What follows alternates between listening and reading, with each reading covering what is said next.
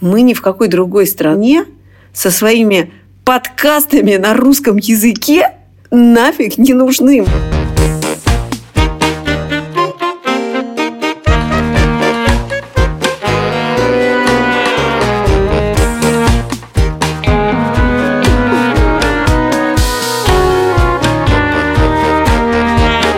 Привет! Это подкаст «Либо выйдет, либо нет». Я Катя Крангаус. Меня зовут Лика Кремер, и здесь мы рассказываем о том, как мы пытаемся строить бизнес и как это делают люди вокруг нас. Партнер этого сезона «Либо выйдет, либо нет» – банк для предпринимателей «Точка». «Точка» – это такой партнер по бизнесу, который в трудный момент не подведет. Трудный момент сейчас у всех бизнесов в России, особенно у маленьких предпринимателей, у маленьких приятных стартапов, о которых мы рассказывали 6 сезонов и которым мы по-прежнему являемся. То есть сейчас самое время поддерживать предпринимателей. И в точке возьмут на себя и поддержку, и работу с бухгалтерией, и с налогами, и с тендерами. А открыть ИП в точке можно за 20 минут первые несколько дней и мы, и, кажется, все вокруг были в панике. Ты знаешь, сначала мне казалось, что мы с этой паникой наедине немножко. Ну, потому что каждый день мы разговаривали друг с другом, с сотрудниками, и как бы мы понимали, что все летит в тартарары. А дальше я стала разговаривать с разными другими людьми. Они у меня разделились примерно на две группы. Одни, которые все закрывали и как бы думали, что им предстоит начать новую жизнь, и вторые, которые, вопреки всему, старались что-то предпринять и придумать. И те, и другие вызывали у меня восторг, потому что у меня нету ни сил и решимости на то, чтобы все прекратить. Мне кажется, нет, я не имею права, мы должны продолжать, мы не можем, мы не должны опускать руки. Но и как-то все сейчас в два раза активнее перепридумывать я тоже не могу. У меня состояние сохранять потихонечку, замедлиться. Слушай, мне кажется, что самое опасное, что сейчас может быть, это когда ты смотришь на кого-то и думаешь, вот как он реагирует.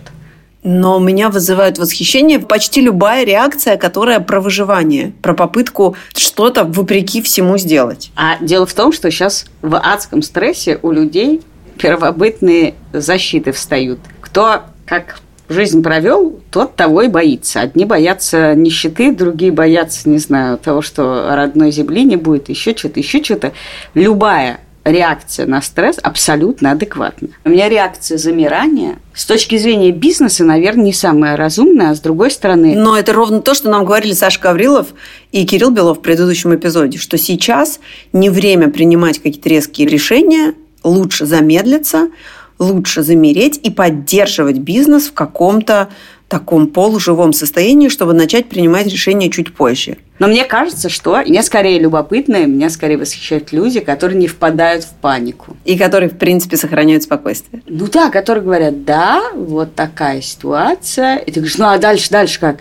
Ну, дальше не знаем как, но сегодня вот будет так, а завтра решим, как будет завтра. Потому что я, конечно, очень про планирование и про перспективы. И умение жить без перспективы с точки зрения бизнеса, ну вот сегодня есть, сегодня работаем. Ну а завтра как через месяц? А? Ну, не знаем, завтра посмотрим, как будет завтра. И этот эпизод как раз про то, как мы решили поговорить с теми людьми вокруг нас, кто все-таки остался и продолжает делать свое дело. Ну, как что сейчас происходит условно у Даши Сонькиной? Ну, что это сейчас не происходит? условно у Даши Сонькиной. Даша Сонькина – вечный поплавок подкаста либо выйдет, либо нет. Поплавок. Поплавок. Мы стали записывать Дашу Сонькину, когда начиналась пандемия. Даша делала пирожки, домашние соусы, заготовки, банч, и собиралась открывать кафе. И потом Даша приходила питчить свой проект инвесторам в прошлом сезоне. И сейчас я естественно, первым делом спросила у Даши, как у нее дела и где она вообще находится.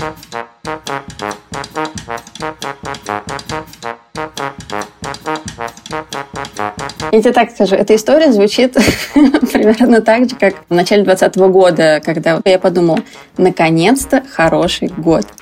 Вот. И в этом году ровно то же самое.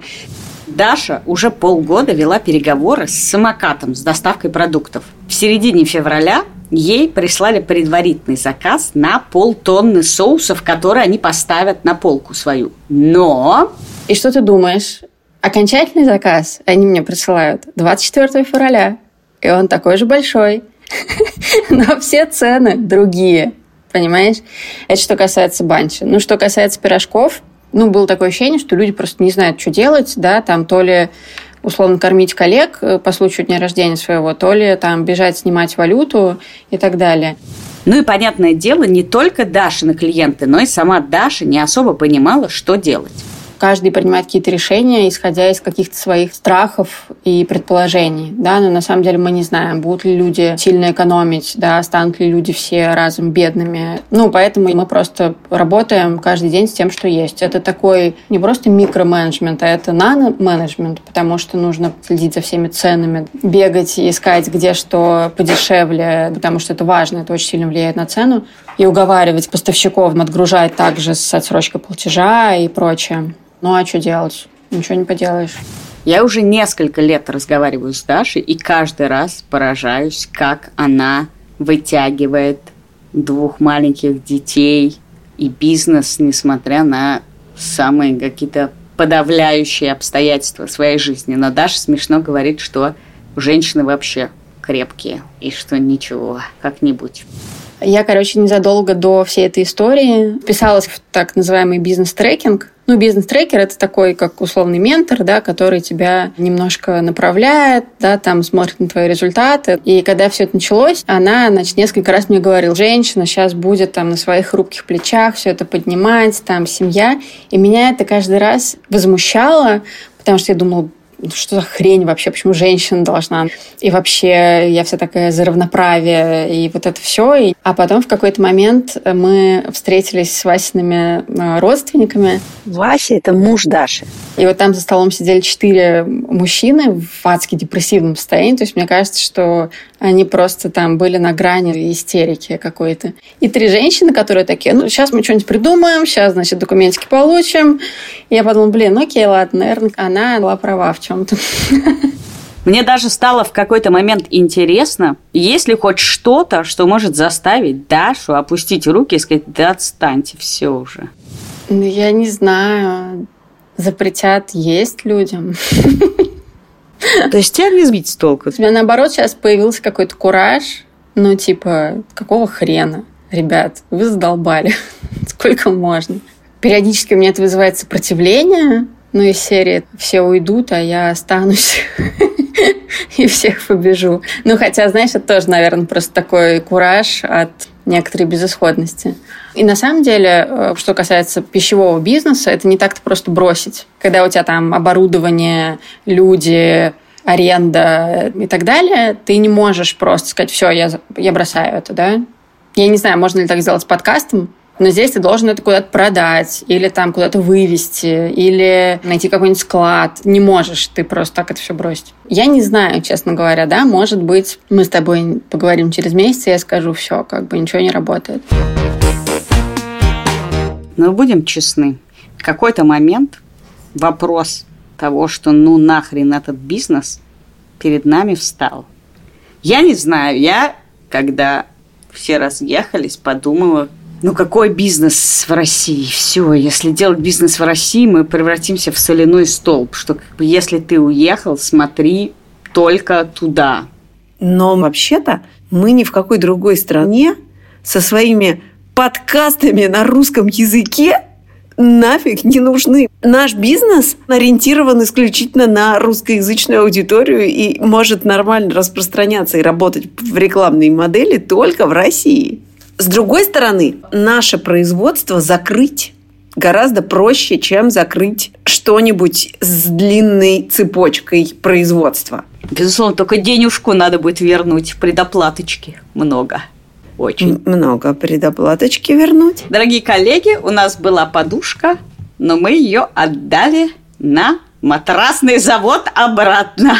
Да, это, надо сказать, тоже помогло нам выстоять. Ну, обязательства. И когда у тебя столько обязательств, ты как бы рыпнулся влево, рыпнулся вправо, хочешь сбежать, хочешь спрятаться под одеялом, а потом думаешь, А теперь будь добр, иди и выполняй обязательства. Я не понимаю, тебя вынудили не закрыть бизнес? Нет, я это использовала как опору. Ну вот это интересно, на самом деле. Ты опираешься на это или ты цепляешься за это? Конечно, цепляюсь. Я все время хочу, чтобы было все как раньше, а это невозможно. Но тогда это обманчивая идея, понимаешь? Тогда это неправильная стратегия. Так, как раньше, не будет. Не надо делать вид, что так будет.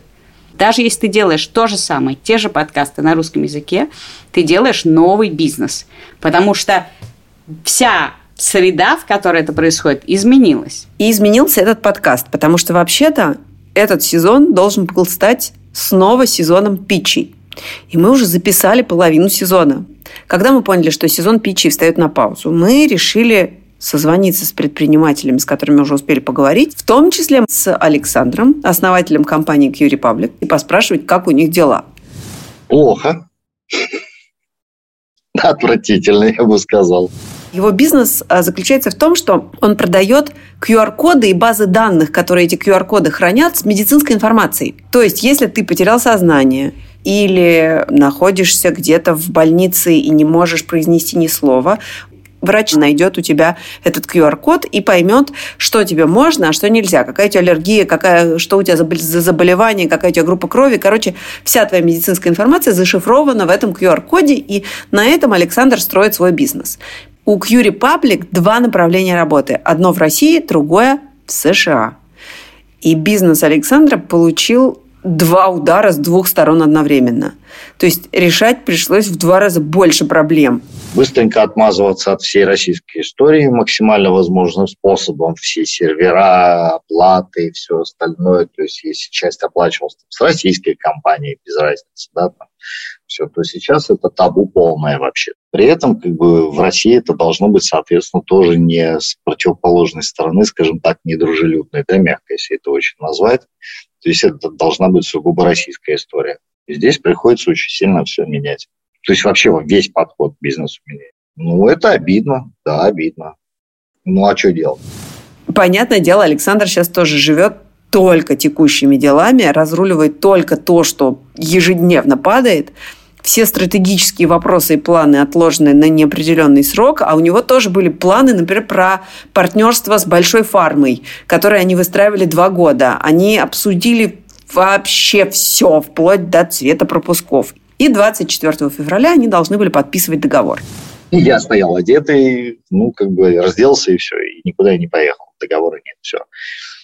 Вот. Закончились объемы какие-то здесь инвестиций внутренних? Ну да, они закончились. Да, какие-то условия будут другие, новые. Будем смотреть, какие будут условия. Ну, я в российский венчур дико не верю никогда, и не верил на самом деле. Передаю большой привет Кириллу Белову. Мы все еще верим в российский венчур. То есть не та цена вопроса, не те объемы. Посмотрим, что дальше будет, даже интересно. Я три кризиса прошел. Сели и делаем, все. Вот, поэтому бегать в панике я точно не буду никогда. То, что я отошел от какого-то стратегического управления, перешел на оперативное управление, да, это факт, это есть. То есть я вот три недели занимаюсь тем, что я занимаюсь какой-то оперативной работой, совершенно я не занимаюсь стратегией от слова совсем.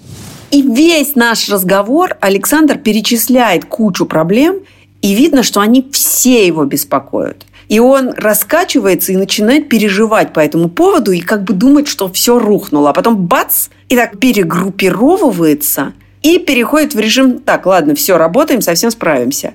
И за весь этот наш разговор так происходило не два, не три, а мне кажется, прямо ну, постоянно. Его вот качало прямо на этих качелях. Я в какой-то момент просто замолкла и слушала этот его монолог с широко раскрытыми глазами. У меня тут вон, веселуха была, мне с утра блокируют счет американцы. Буквально это с 9 утра там мне начали письма все приходить, почему-то у них ночь, но они так торжественно это фигачат все. И в обед вызывают, там, вручают грамоту какую-то. Сейчас скажу формулировку. За бескорыстный вклад в организацию общероссийские акции взаимопомощи. Знаете, я стою, получаю, думаю, нахера мне все это надо вообще сейчас? То есть ты хороший, ты плохой одновременно. И сиди и думай, как хочешь. Выкручивайся. Нормально, ничего, это бизнес. Я, извините меня, сейчас не могу китайцам заплатить за простые продукции.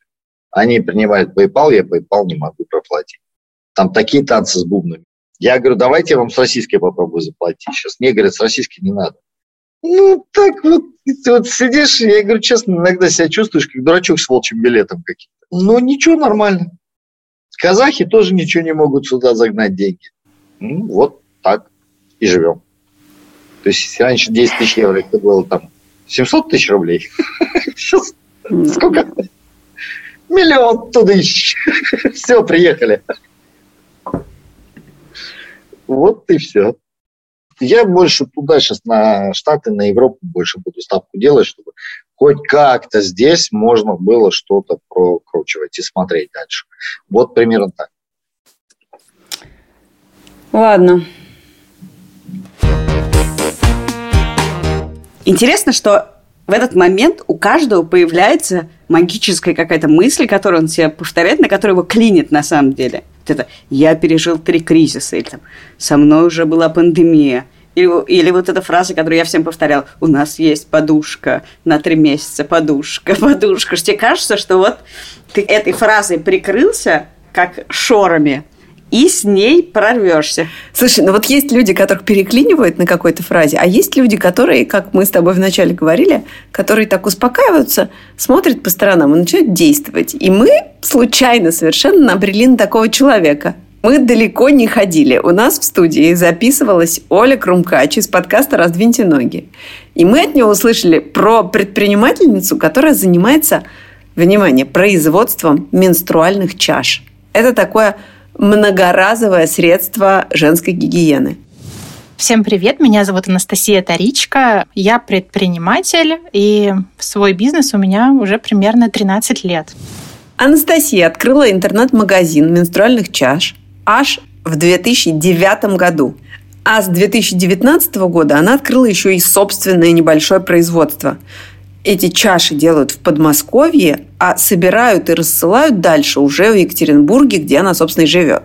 Менструальные чаши – это вообще-то давно уже сделанный новый шаг в мире менструальной гигиены. Вот не было ничего, появились прокладки, это был шаг. Потом от прокладок к тампонам был шаг качества жизни. А менструальные чаши – это новый этап, но почему-то они действительно очень медленно раскачивались в России, я не знаю, как в мире. Сейчас, когда подорожало все, и в том числе подорожали европейские менструальные чаши, и нету силикона уже поставок, мешочки, инструкции, все, короче, подорожало. Но у Анастасии, кажется, все неплохо. Сейчас все очень сильно дорожает. Нам пришлось на чаши тоже поднять цену, но не сильно, то есть всего 25%, при том, что себестоимость у нас выросла в два раза примерно. Но потом случился вот этот рост цен на прокладки и дефицит и так далее, и у нас просто в разы увеличилось количество заказов, поэтому в марте мы просто работали над тем, чтобы обеспечить бесперебойную вот эту вот отправку всех заказов. У нас в среднем в последние месяцы было примерно 300 заказов в месяц. Это розничный. А вот в этом месяце у нас было по 100 заказов в день. Ну, то есть в 10 раз буквально выросло количество заказов все, что было в остатках, я думала, что нам их хватит на полгода, но нас все раскупили, и вот сейчас новую партию ждем. Это удивительно и неожиданно. Я такого вообще не могла предвидеть, но вот я ожидаю, что сейчас будет снижение спроса, потому что он все-таки был такой ажиотажный, на панике. Но, тем не менее, наверное, он сохранится несколько выше, чем был до всей этой ситуации, потому что, опять же, много людей сейчас узнают, что вообще существует альтернативные средства гигиены и ну, продолжат их покупать. То есть, на самом деле, тут есть надежда, что это не просто повышенная выручка прямо сейчас, а что это повышение, знаешь, как у нас было подкаст awareness, а это менструальные чаши awareness, то есть знание о том, что они вообще существуют, и таким образом расширение аудитории. Да. Анастасия даже думает, что она наймет еще сейчас пару сотрудников, и поменяет офис на более просторный. Настолько у нее увеличилось производство и продажи. Чему нас может это научить? Мы-то не производим ничего такого, что можно было бы сделать импортозамещением. Мы же не можем сказать, ой, у вас отключили YouTube, Instagram, ну что делать? Слушайте подкасты. Ты зря, между прочим. Ты знаешь, что к нам приходят вовсю сейчас те самые рекламодатели, которые раньше разместились бы в Инстаграме, а теперь этого не делают. Э, раньше разместились бы в Фейсбуке, а теперь этого не делают. А подкасты никто не запрещал. И вообще-то мы с этого тоже немножечко, но имеем копеечку. Но на самом деле самые дорогие и самые ценные – это те наши партнеры-рекламодатели, которые, несмотря ни на что, остались с нами. И партнер этого эпизода «Банк. Точка» как раз такой партнер. Потому что мы договорились несколько месяцев назад об этом партнерстве. И, конечно, я боялась, что точка откажется. А точка не отказалась. И поэтому мы особенно ее ценим. Да вообще, это ты знаешь, просто начинаешь ужасно радоваться. Партнер тебе приходит, ты думаешь, как это здорово. Как будто в этом есть что-то личное. Вообще, я стала гораздо тактильнее. Жуть вообще. Увидела бы точку, обняла бы. У банка «Точка» сейчас действуют специальные условия на некоторые сервисы. И это, во-первых, меры по поддержке бизнеса, которые помогут предпринимателям адаптироваться к новой реальности. Новые клиенты получают полгода бесплатного обслуживания. И еще в банке «Точка» отключили комиссию на выплату зарплат сотрудникам через зарплатные проекты. И еще вот что важно. Если вы решили впервые выйти на маркетплейсы, то запустить продажи вместе с точкой будет стоить 1 рубль. А продвигать свой бизнес через сервис «Точка реклама» можно бесплатно 3 месяца подряд – об этих и других акциях подробнее можно прочитать по ссылке в описании к этому выпуску.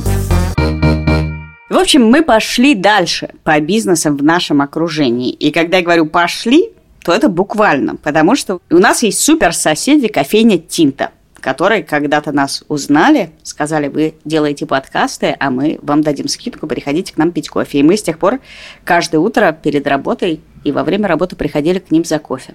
И теперь мы поговорили с их владелицей Юлей. А я не пью кофе, между прочим. Но мне все равно было интересно поговорить с Юлей, потому что кофе один из самых обсуждаемых продуктов из списка на исчезновение.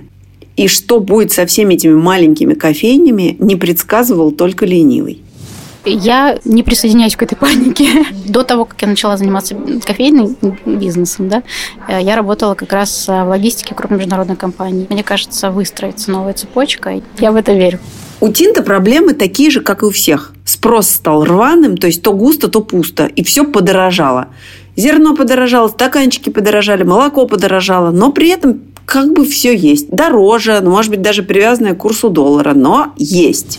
Мы пока проблем с поставками кофе не наблюдаем, на себе не испытываем. В принципе, общая тенденция такая сейчас упрощают ассортимент. То есть, если раньше было а, много каких-то небольших лотов, очень интересных лотов, то сейчас они будут более такие базовые, но, тем не менее, вкусные, такие же классные, просто предложение будет поменьше в плане выбора зерна я вхожу в каждый новый день с таким сопротивлением, наверное, каким-то, потому что, ну, конечно, в целом все находимся мы сейчас в состоянии огромной нестабильности. Но потом начинаешь по дню продвигаться и делаешь вот эти вот маленькие шажочки. Там пыль потрешь, здесь пирожки отпечешь, здесь кофе приготовишь. И уже вроде как-то не так страшно становится. И в целом, когда происходит что-то более масштабное, чем, ну, я не знаю, там, какие-то временные там, перебои за туалетной бумагой, с кассовой лентой. А что такое более масштабное для меня? Вот мы использовали программное обеспечение, которое разработчики были украинские ребята. И пострадало довольно много ресторанов, кафе, которые использовали это ПО. И очень быстро люди самообразовались в какие-то чаты, стали друг друга поддерживать, стали рекомендовать друг другу, на какое ПО перейти, которое максимально похоже на то, что мы как использовали, как можно попытаться извлечь какие-то данные. И очень большое количество людей включается и оказывает друг другу поддержку. Юля рассказала нам про один из чатов взаимопомощи предпринимателей, который называется «Кооператив Узелок». И оказалось, что создала его Варя Веденеева, которая делает периодику «Пресс», которая, кстати, входит в состав портфеля Кирилла Белова. Она делает очень красивые фотокниги. Варя столкнулась с тем же примерно кругом проблем, которые вы все уже слышали, и реклама, и контент в соцсетях по понятным причинам отменились. Сервис MailChimp рассылки не дал выкачать базу, и у Вари теперь утеряна вся связь с ее клиентами, у нее больше нет клиентской базы. Софт на котором работали, принтеры, на которых она печатала книги, отключили, и поэтому они теперь не могут работать. Цены на бумагу привязали к доллару. В общем, все пошло не так, и как все, Варя тоже думала о том, как ей выкручиваться. Нашли способы, ну, то есть э, на связи с подрядчиками. Часть бумаги успели выкупить э, со всех складов, обменяться на, ну, как бы нам нужна была наша бумага. Подожди, ты писала, здравствуйте, вы купили бумагу, мне она очень нужна, можно я куплю за три? Э, не я, ну да. Это были частные люди или какие-то компании? Нет, ну это производственный сектор. Правда, вы купали? Ну, то есть это нормальная практика. То есть э, там, условно, рынок полиграфии, он не очень большой, все друг друга знают, и все друг друга выручают в таких случаях. И идея объединяться с другими предпринимателями и вообще помогать друг другу пришла и как раз в процессе этого выкручивания. Мы сразу начали там искать э, способы, куда мы можем перекинуть нашу печать, кто нам может помочь с бумагой, как мы можем оптимизировать э, косты. Я поехала, ну, у нас э, в Петербурге находится консультант, дернула туда навстречу и пересеклась со своей подругой, у которой очень классный бренд одежды, и там вообще какие-то были такие настроения чуть ли не закрываться, и я вышла и думаю, ну как так? То есть как бы нельзя закрываться, нельзя э, впадать в панику, надо что-то делать. До 24 февраля мне очень нравилось пользоваться локальными брендами и, ну не знаю, мне все это очень нравилось, то, куда мы двигались. Я позвонила еще двум подругам, у которых э, бренды. У одной бренд керамики, э, у другой тоже одежда. Вот, и подумала, что нужно сделать чат, добавить туда всех, кто открыт к взаимопомощи и обмениваться ресурсами, которые у нас есть. Чат, который начался с Вари и ее подруг, сейчас разжесся до 229 человек, несмотря на то, что Варя просит добавлять только тех, с кем участники знакомы лично. Мне кажется, это такой базовый принцип э, комьюнити, что оно работает, и оно поддерживающее до тех пор, пока оно камерное, и пока люди друг друга знают в нем. Те чаты открытые, которые я наблюдала, если туда может вступить каждый человек, там начинается такая там жесткая самореклама. Мои любимые бизнес-астрологи и тарологи начинают приходить и говорить, что типа, друзья, мы сейчас вам все расскажем. Чат устроен довольно просто. Он работает для бизнесов из Москвы, Питера или онлайна. И бизнес этот должен уже существовать, а не планироваться. Чтобы в нем участвовать, надо написать о себе. Какой у тебя бизнес, чем ты готов помогать и какая помощь нужна тебе самому. А дальше начинается обычная жизнь. Те, кто делает одежду, начинают тусоваться вместе, встречаться друг с другом, делить помещения, устраивать созвоны, кофейни с кофейнями. Короче, такая комьюнити жизнь. Ну, опять же, там то, что пришло в голову, что те бренды, у которых есть какие-то свои помещения, они могут разделять стоимость аренды с кем-то, то есть они могут поискать кого-то близкого по духу. Кто-то остался без работы, соответственно, ну, кто-то просел в заказах. У кого-то есть, э, например, морозильная камера на колесах, да, то есть ее можно кому-то предоставить. Кто-то, наоборот, ищет себе курьеров. У кого-то освободился ресурс э, штатных людей, и их тоже можно куда-то на полставки пристроить. Вот. И с такими предложениями все начали писать друг другу, и это начало приводить к каким-то взаимоподдерживающим коммуникациям, я это про себя назвала взаимоопыление. вот, мне кажется, у нас такой симбиоз происходит. Какую помощь ты получила из своего же кооператива? Слушай, ну мы сейчас вот с e-commerce, с которыми мы созванивались, с релевантными, ну, то есть я сделала себе подборку тех брендов, которые, ну, в которых я уверена, и мы делаем кросс-промо-рассылки. Правильно я понимаю, что когда куча народа уехала, то настало время закончить конкуренцию потому что осталось немного, и начать объединяться, а не делить. Ну, видишь, это даже не средний бизнес, это скорее малый бизнес. А, мне кажется, в таком камерном маленьком сообществе э, мейкеров, которые что-то делают, я не вижу в этом конкуренции. Процитирую «Голодные игры». Помни, кто твой настоящий враг. Ну, то есть там мы условно не друг с другом соревнуемся, мы соревнуемся с э, неосознанным потреблением, мы соревнуемся там, возможно, с глобализацией, которая захватывает общество. С этим совсем можно работать, но действительно важно скрещивать усилия. И пока мы готовились к интервью с Варей, оказалось, что в этом кооперативе «Узелок» также состоит и Даша Сонькина. И я решила, что это хороший повод еще раз узнать, а как у нее дела теперь, через месяц. Тем более, что она говорила, что, может быть, у нее все изменится. Ну, расскажи, как у тебя дела. Я задолжала нашему арендодателю. Я не планировала, говорю, вам задерживать оплату. Говорю, но ситуация такова, что вот так получается. На что она мне сказала, типа, а что ситуация? Вы что, поставляли пирожки в ВСУ? Нет. Ну, значит, все нормально у вас. И я думаю, господи, ну как бы она серьезно сейчас говорит или что? Ну, а по деньгам можешь что-нибудь сказать? А что тебе сказать по деньгам? Ну, не знаю, ты уходишь в минус, ты упала на 20%. Ну, мы сейчас в сложной финансовой ситуации, потому что мы начали отгружать самокат, и у них довольно большие партии, но у них э, есть также довольно большая отсрочка платежа. Но мы пока еще э, не вышла отсрочка с момента нашей первой отгрузки. А я все время, так знаешь, перебиваюсь э, деньгами, ну, просто потому что не хватает оборотки. Когда Даша подписывала договор, она была уверена, что к моменту производства у нее будут инвестиции, и таким образом никакого кассового разрыва не случится. Но инвестиции не появились. Кассовый разрыв все-таки случился. И все равно для Даши это удачное сотрудничество. Отдельно приятно, что когда мы пишем в каких-то соцсетях, что мы работаем с самокатом, люди такие пишут, о, наконец-то, вот это прекрасно. И посылают мне потом фотки, значит, с банками, которые они э, купили в самокате. И это, конечно, супер круто. Вот. А я видела, что э, ты записывала подкаст с Варей Веденеевой, который из периодики. Хм. Да, я есть в этом чатике узелка. Я, на самом деле, хотела тебе сказать, что это такая интересная примета времени что сейчас больше, чем, допустим, во время э, коронавируса, все пытаются объединиться в какие-то группы. Мы остались, и надо как-то держаться друг друга. Это выглядит как какая-то штука, которая может эффективно работать. Там много информации в чате. Ну, то есть, когда меня туда добавили, я прям отмотала до самого начала чата, и я себе сохранила какое-то количество сообщений э, от людей, с которыми, мне кажется, у нас может быть какой-то коннект в том или ином формате. Знаешь, я немного подтупливаю, ну, в том смысле, что, ты знаешь, там я... Извини, это звучит как оправдание, но я не могу не сказать. Типа, я прихожу вечером, ну, вот я сегодня пришла вечером и думаю, о, классно, Никит спит, я сейчас сяду и поработаю, пока там есть время до нашего созвона.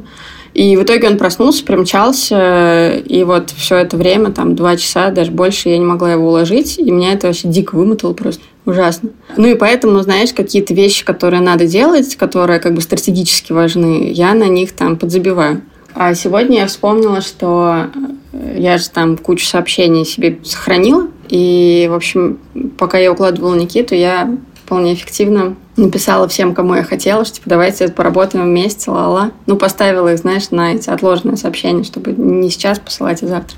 Поработаем вместе в каком смысле? А, ну, например, там есть девушка из компании For Fresh. Ну, то есть это как такой, типа, marketplace, не знаю, натуральных mm-hmm. товаров.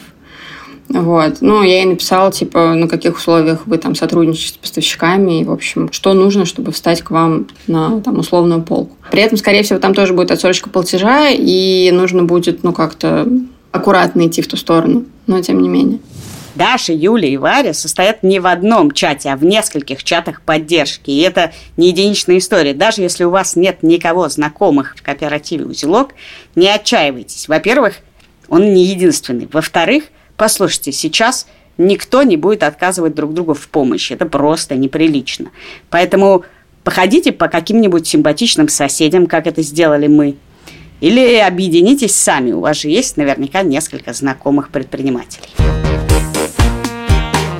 Помнишь, мы с тобой в первом сезоне обсуждали всякую конкуренцию, и я тебе все время как мантру тоже свою приводил в пример, что когда начинались интернет-СМИ, то идея была в том, что нет никакой конкуренции, а есть общая цель сначала вырастить рынок, а потом уж его делить. Поэтому надо объединяться сначала. И очевидно, это касается сейчас не только подкастов, а вообще всего маленького бизнеса в России, что, чуваки, мы не конкуренты. Мы должны друг другу помочь выжить, и это происходит не в одном чате, не в двух чатах, а десятки чатов, которые помогают друг другу выживать в Москве, не в Москве, кому нужны вещи в Москве, кому нужны документы не в Москве, вам дать морозилку, а я вам дам чашечки для кофе. И вот это ощущение единения и того, что вдруг мы все не одни, оно очень приятно. Я вижу и наблюдаю ровно то, о чем ты говоришь. Очень много сплочения. Правда, люди друг другу очень помогают. И одновременно надо сказать, что они, ну, по крайней мере, те, с кем нам удалось поговорить, почти все, живут во многом по заветам Кирилла Белова и Саши Гаврилова из первого эпизода этого сезона. Очень короткий горизонт планирования. Только операционка. Никакого особенного стратегического ничего. Никаких лишних движений. Выживаем. Но это происходит и не только в бизнесе, а мне кажется, в жизни огромного количества людей, которые нас слушают в том числе. Мы живем, у нас есть сегодня. Вот я помню, что пандемии был горизонт планирования у меня несколько дней, а сейчас у меня реально горизонт планирования один день. Вот я знаю, что будет сегодня, где день начнется, где закончится. И это на самом деле очень про живую жизнь. Мы максимальное сцепление с реальностью сейчас имеем и с бизнесом, и с тем, как он устроен. Другое дело, конечно, никто долго так не может протянуть, так невозможно. Но это буквально каждый день вопрос. Это был подкаст «Либо выйдет, либо нет». Меня зовут Лика Кремер. Меня зовут Катя Крангаус. Этого подкаста и этого выпуска не было бы, если бы не редакторка Анастасия Кубовская, если бы не продюсерки Полина Агаркова и Аня Гелясина, если бы не звукорежиссер Ильдар Фатахов. Ну, если бы не мы. Ну, ладно уж. Кто, если Что не мы? прибедняться. Пока. Пока.